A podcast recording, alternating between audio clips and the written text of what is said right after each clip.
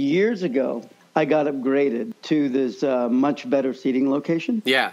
And the first game of that season, there's a very nice lady sitting next to me, and next to her is a very nice elderly gentleman in a wheelchair. Mm. And so I say hi, they say hi, whatever. And I just watch the game with my friend, and I'm blown away by the seat upgrade and how happy I am to have good seats for Yeah. the Lakers back when they were really good. Yeah. Yeah. Right. Around the first quarter of the game, huge NBA icons would come by and hug the guy in the wheelchair. Mm. Right.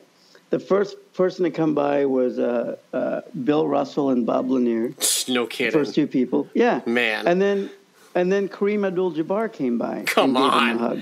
Right? And so after Kareem came by, I'm like, wait a minute, You're like, who is this guy? who is this guy?